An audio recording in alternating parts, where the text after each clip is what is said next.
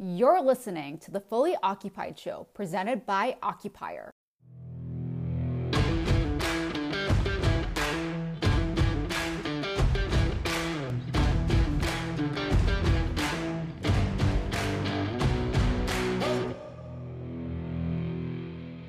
Hey everyone, Matt from Occupier here. Thanks for tuning in. Welcome back to another episode of the Fully Occupied podcast.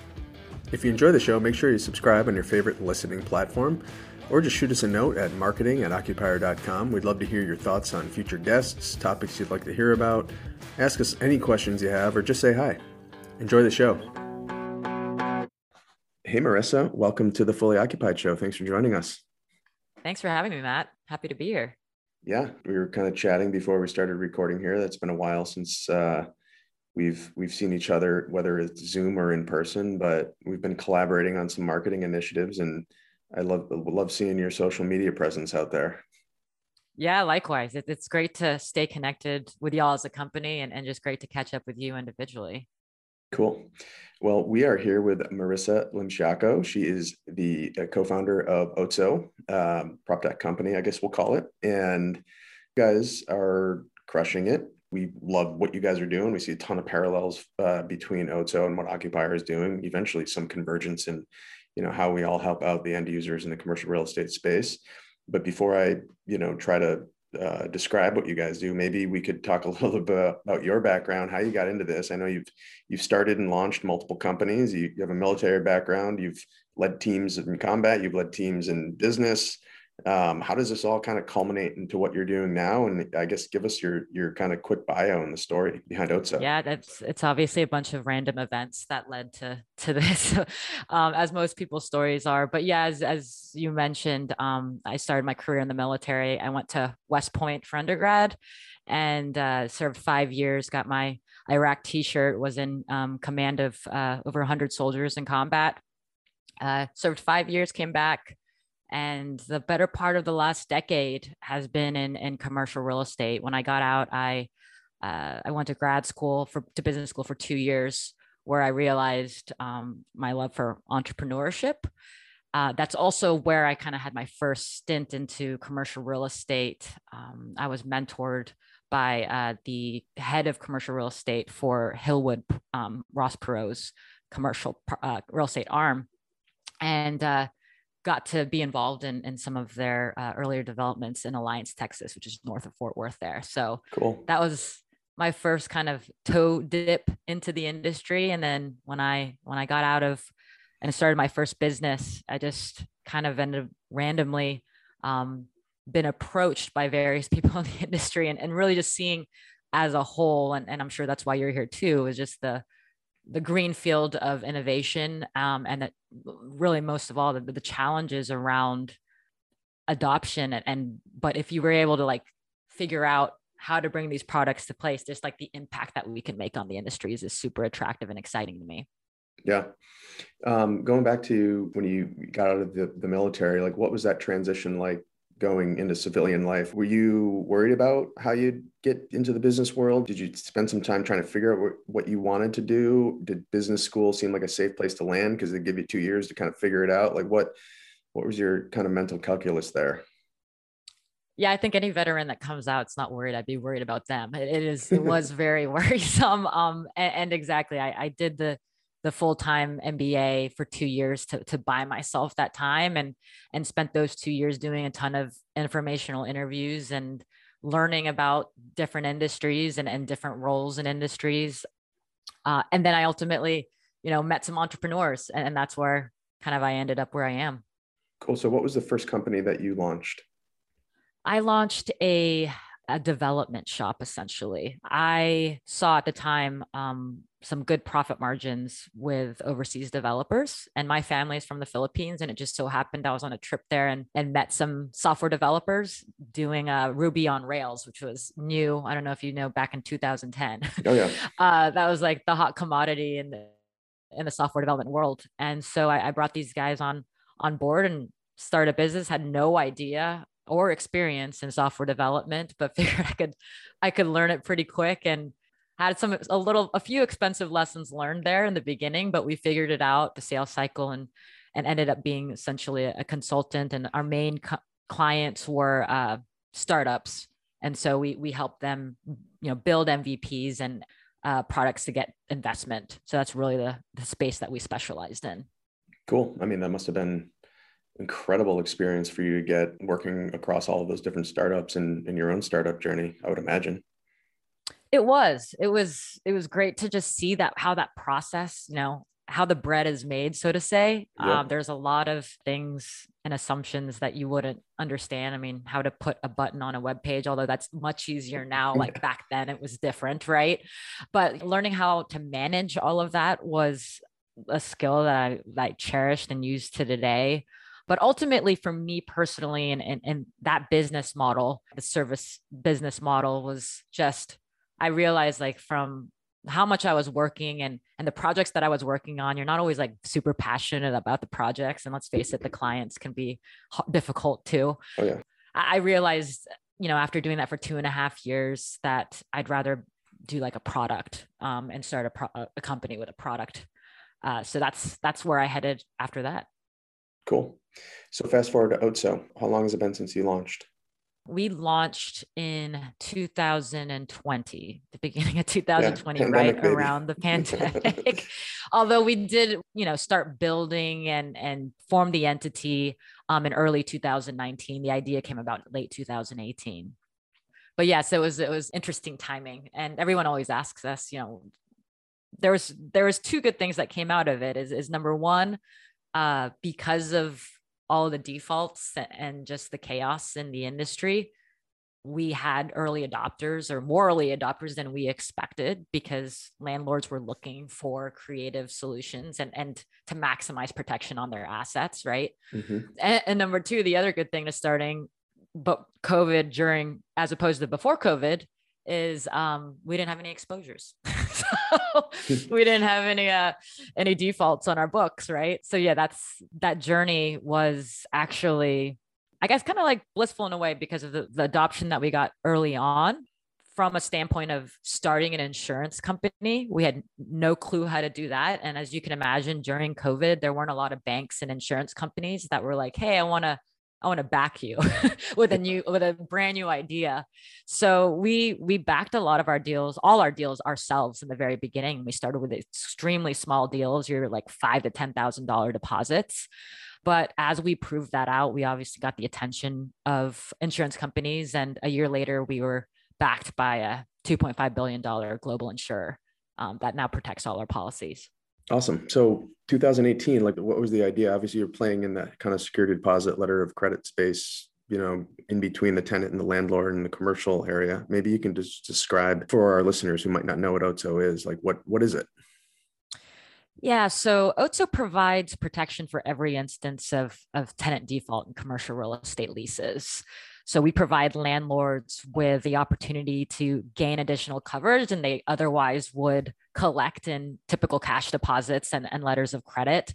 So they're able to cover the TI costs and cover some of those fees that typically leave them exposed um, in deals when, you know, when there's tenant default, that's a big loss to them it's a win-win. Um, we we help landlords gain that protection, but we are an alternative to those cash deposits and letters of credit. So we don't require tenants can save that capital and, and not have to put all that money down and, and lock it up for years on end, which is just frankly wasteful.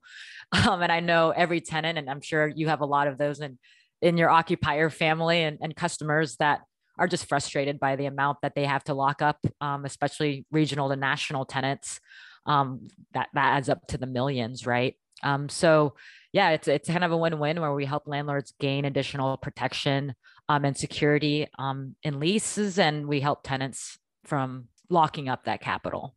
Cool.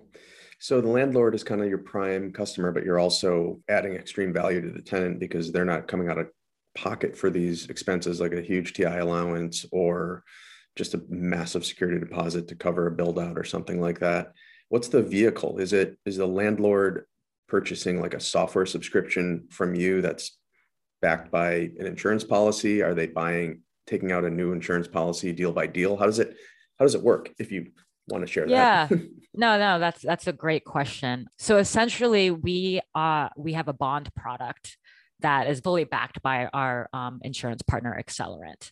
And so how it works is, you know, the landlord enrolls their properties, it's free to offer the program to tenants. When they have a new tenant, um, the tenant applies, and that's our IP is the underwriting technology that we created to make these decisions, which is essentially in minutes. Um, a tenant applies and gets an approval. The landlord not only gets the decision, um, but they also get a financial report of that tenant financial standings along with a grade that we give them, a score. From there, they work in, you know, we let them know for for this amount this is going to be the fee right? And and from there they work it into the deal um, and we're essentially passed to the tenant in rent but the landlord is the one that pays the fee to us. Got it. So from a tenant's perspective you know they would do the application. Um, landlords like you can put $10,000 down and lock it up or you can keep your $10,000 and you know pay $60 more rent, m- month in rent and then they work that into the deal. Our policy is part of the lease agreement and you know they move forward from there. We cover every instance of default that's um, in that lease. And you know in, in the case that there's a monetary default or damages or whatnot whatever's listed in that lease as a default we you know we're able to compensate or get get the landlord um, that money back. Well no one's ever thought about this before. It seems so like obvious. I mean i was a leasing broker forever and whether I was on the tenant or the landlord side, this was always one of the biggest sticking points in negotiating a, a lease, which is exactly the security deposit. So from the landlord's perspective, it's like you're unless you're signing a AAA credit tenant, like you have to go through all this rigorous financial analysis to figure out like what is the likelihood that this tenant's going to default and what level of risk am I going to ask them to cover. So you're they're not always they're not always those triple A credit. No, most of them aren't. The majority right? of the market, yeah. yeah, the majority of the market is like the local credit. You know, the small businesses. That's that's the majority of right. of the market. That's a great question as well. Is is there was a product so so here's the story of how we kind of came up with the idea was we saw similar products in the multifamily space doing this and mm-hmm. excelling um, and we have our own properties, Josh GP, and a few properties in North Houston. And they were struggling, and we've struggled with just two things um, the frustration of evaluating tenant financials, which I'm sure you experienced firsthand as a leasing broker, um, and what to ask for. Like, how do you how do you maximize that protection um, in each deal? Um, and then just yeah closing that gap to gain more protection in each deal and we saw what they were doing in the multifamily space as an opportunity to apply to commercial.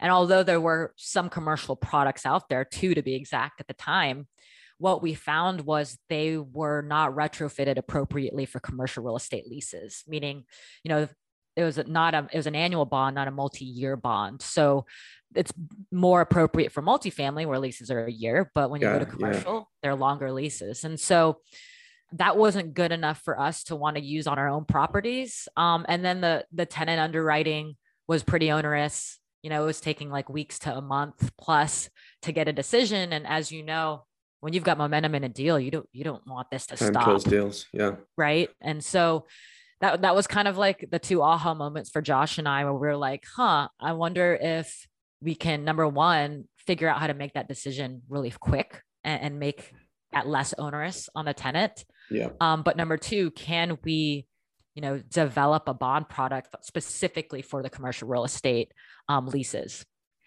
How does this come into the conversation during a lease negotiation? Are landlord clients are you using it almost like to market yourself as a more um, kind of business friendly landlord um, or like if I'm a tenant and I'm not aware of OTSO, like how do I find out about it? Is it like, oh, this landlord is offering me this lease clause that says I can we can cover with this bond. I don't have to put a security deposit.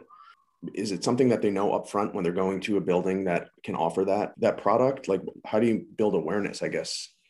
That's the the challenges of, of yeah. new companies in our space right as we discussed before before we went live here um so yeah we primarily target uh, landlords to join because both have to agree and ultimately the landlord has to decide to want to have it in the agreement so yeah as you mentioned some of our customers are leveraging us to differentiate their listings um, from a marketing perspective and, and saying, hey, this is a deposit free building. Um, we have customers in Austin where, you know, market's really tight um, and, and, they're able to differentiate themselves. So we've had customers in Austin, Houston, Atlanta leverage that strategy really well.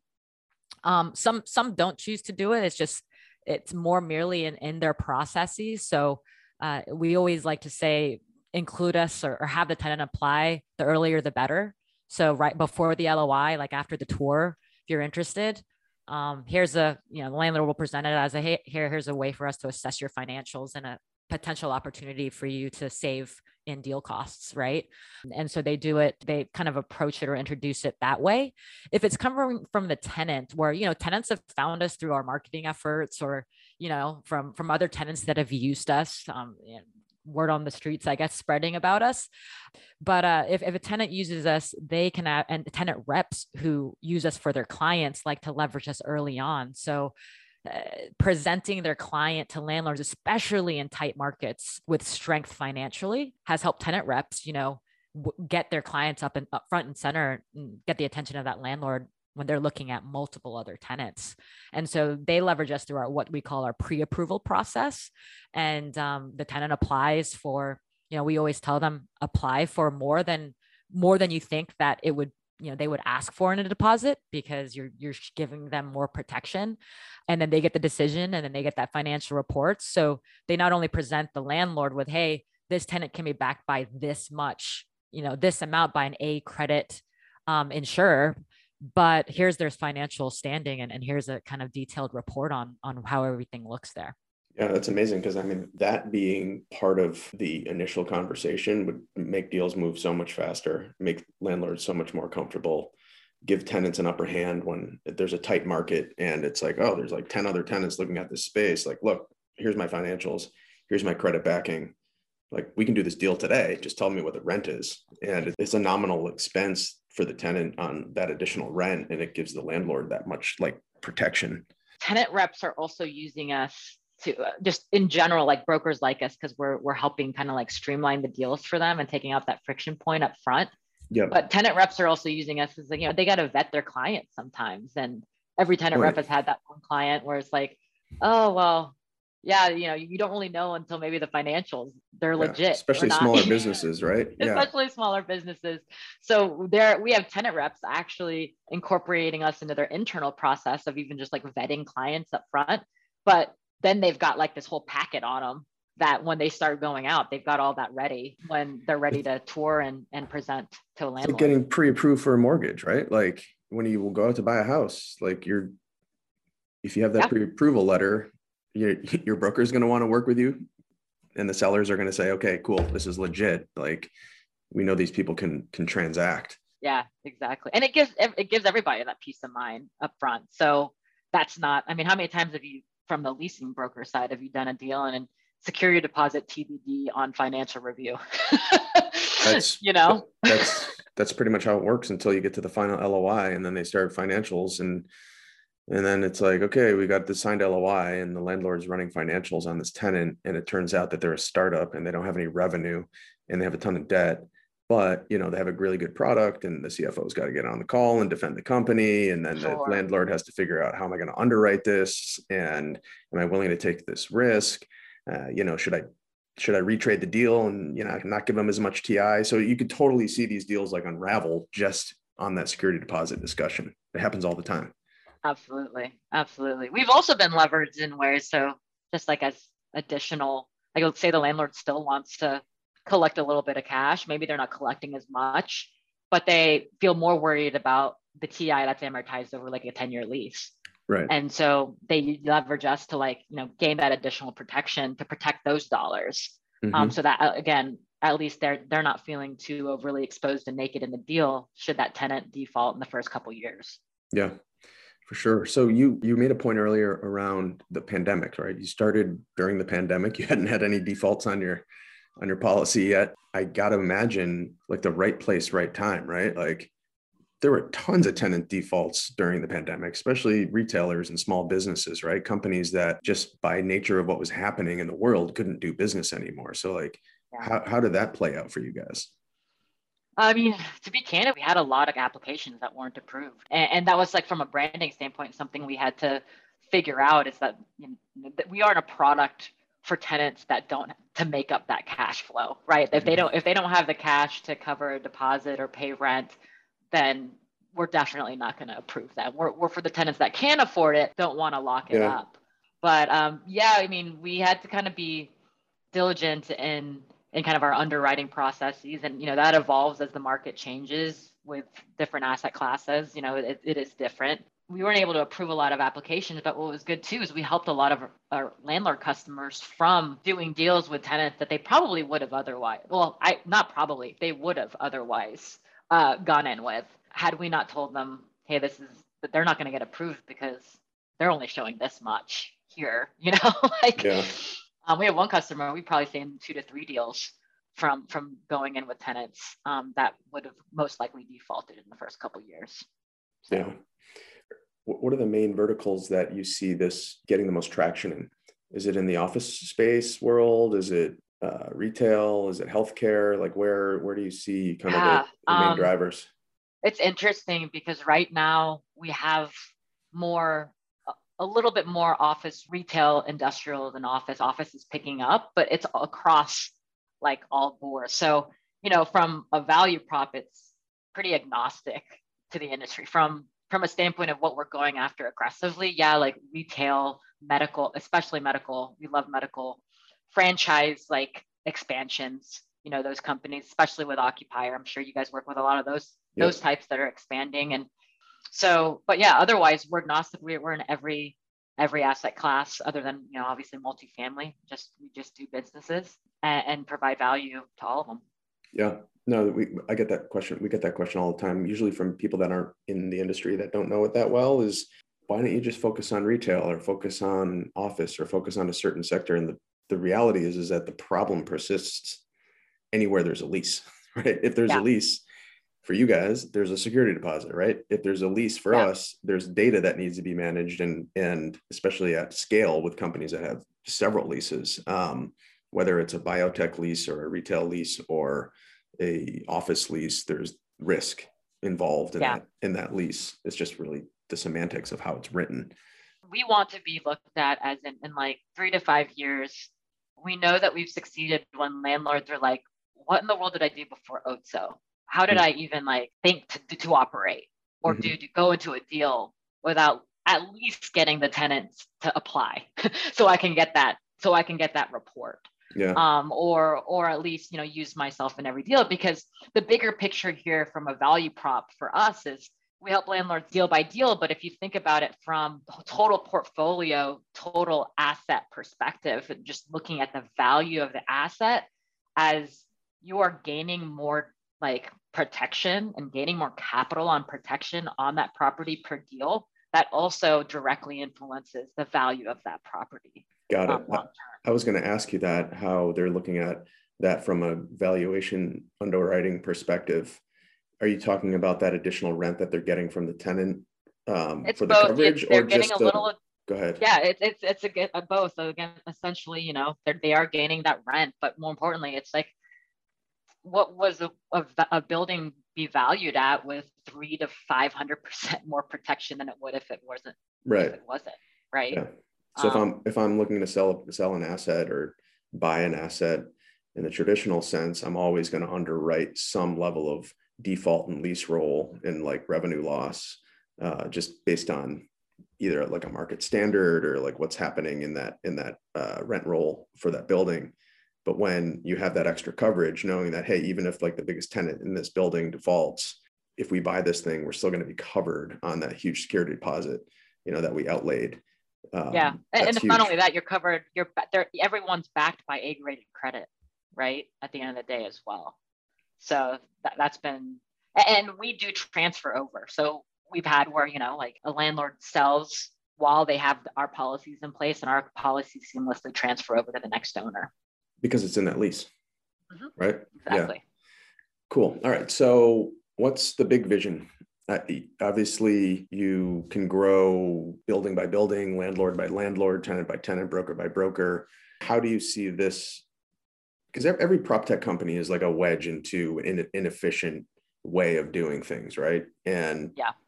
And but what I've learned from talking to investors, whether they're VCs or angels or anybody, they're just like, okay, cool. Like you guys do awesome for what you guys do. Like, where's the big vision? So like, how would you kind of describe yours?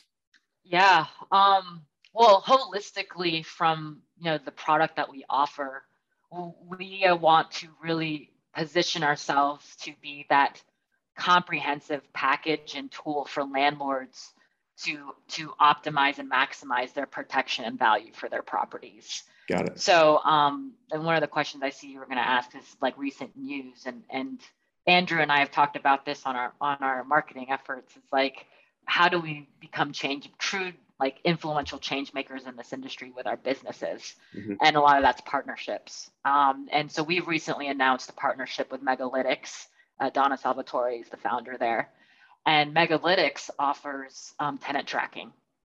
So now we've partnered and, and are able to not only help the landlord you know make the decision on a lease and gain protection for their assets but we're also able to help the landlord stay ahead and monitor tenant tenant performance. So it's not like a oh gotcha when a tenant defaults. It's like oh you know th- three years in and there's they're not paying they're not paying you know they're not making um, their credit payments and there's a derogatory remark here or a lawsuit came up or they changed entity names which is another common thing that happens you know um, so really becoming that that full comprehensive package. And a lot of our customers complain about this with with solutions in our industry, right? Like, oh, y'all are just so niche. Y'all just like yeah. kind of do this one little part. But you know, our goal is you know partnerships with folks such as yourself and Occupier as well. It's like just becoming that go-to package for for landlords to know. Okay,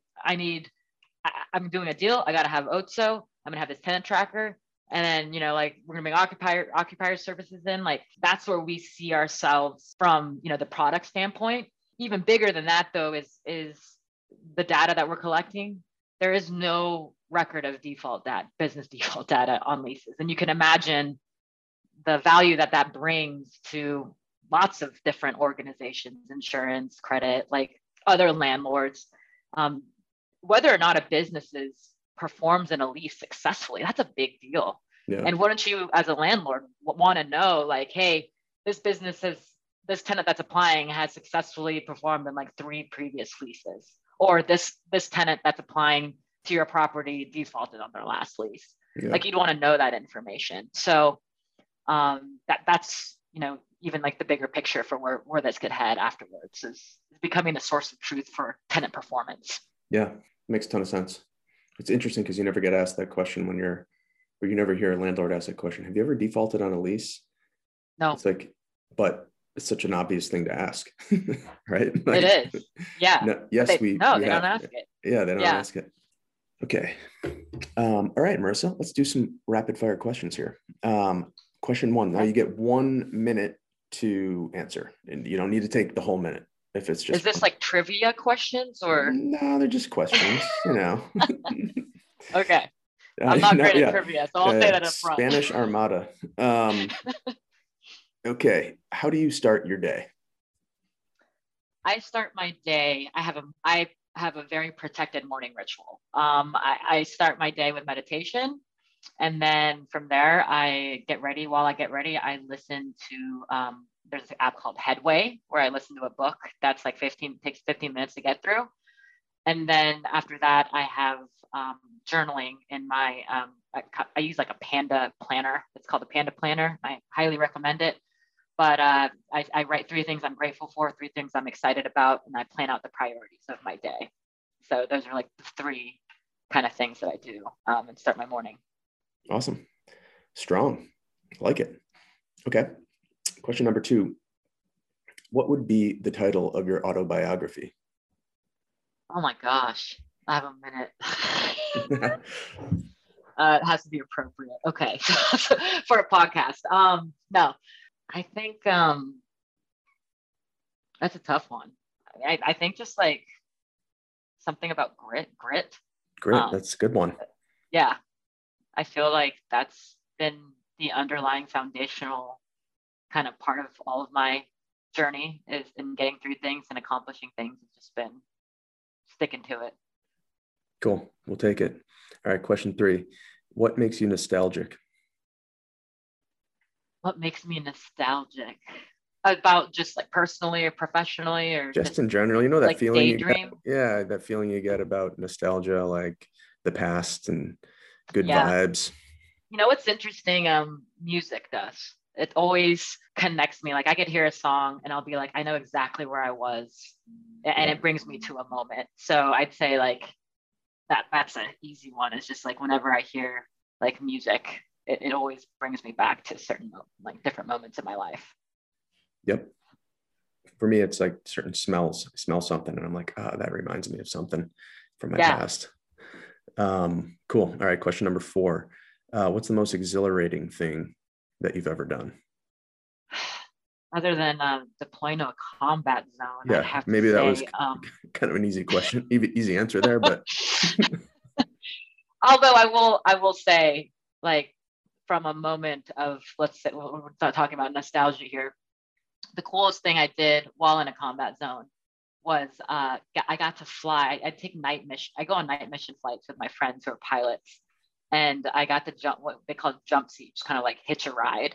And um, sometimes, you know, when I was really stressed, I, I'd go on the night shift with some of my pilot friends and jump seat to just kind of relieve some stress and uh, on a Chinook, which is like the bigger um, army helicopters with Yep. the two propellers. one of The them just ramp opens flew up. by here, to be honest. In Oh, really? Boston Harbor, I saw a Chinook helicopter fly by. Yeah, weird. That's awesome.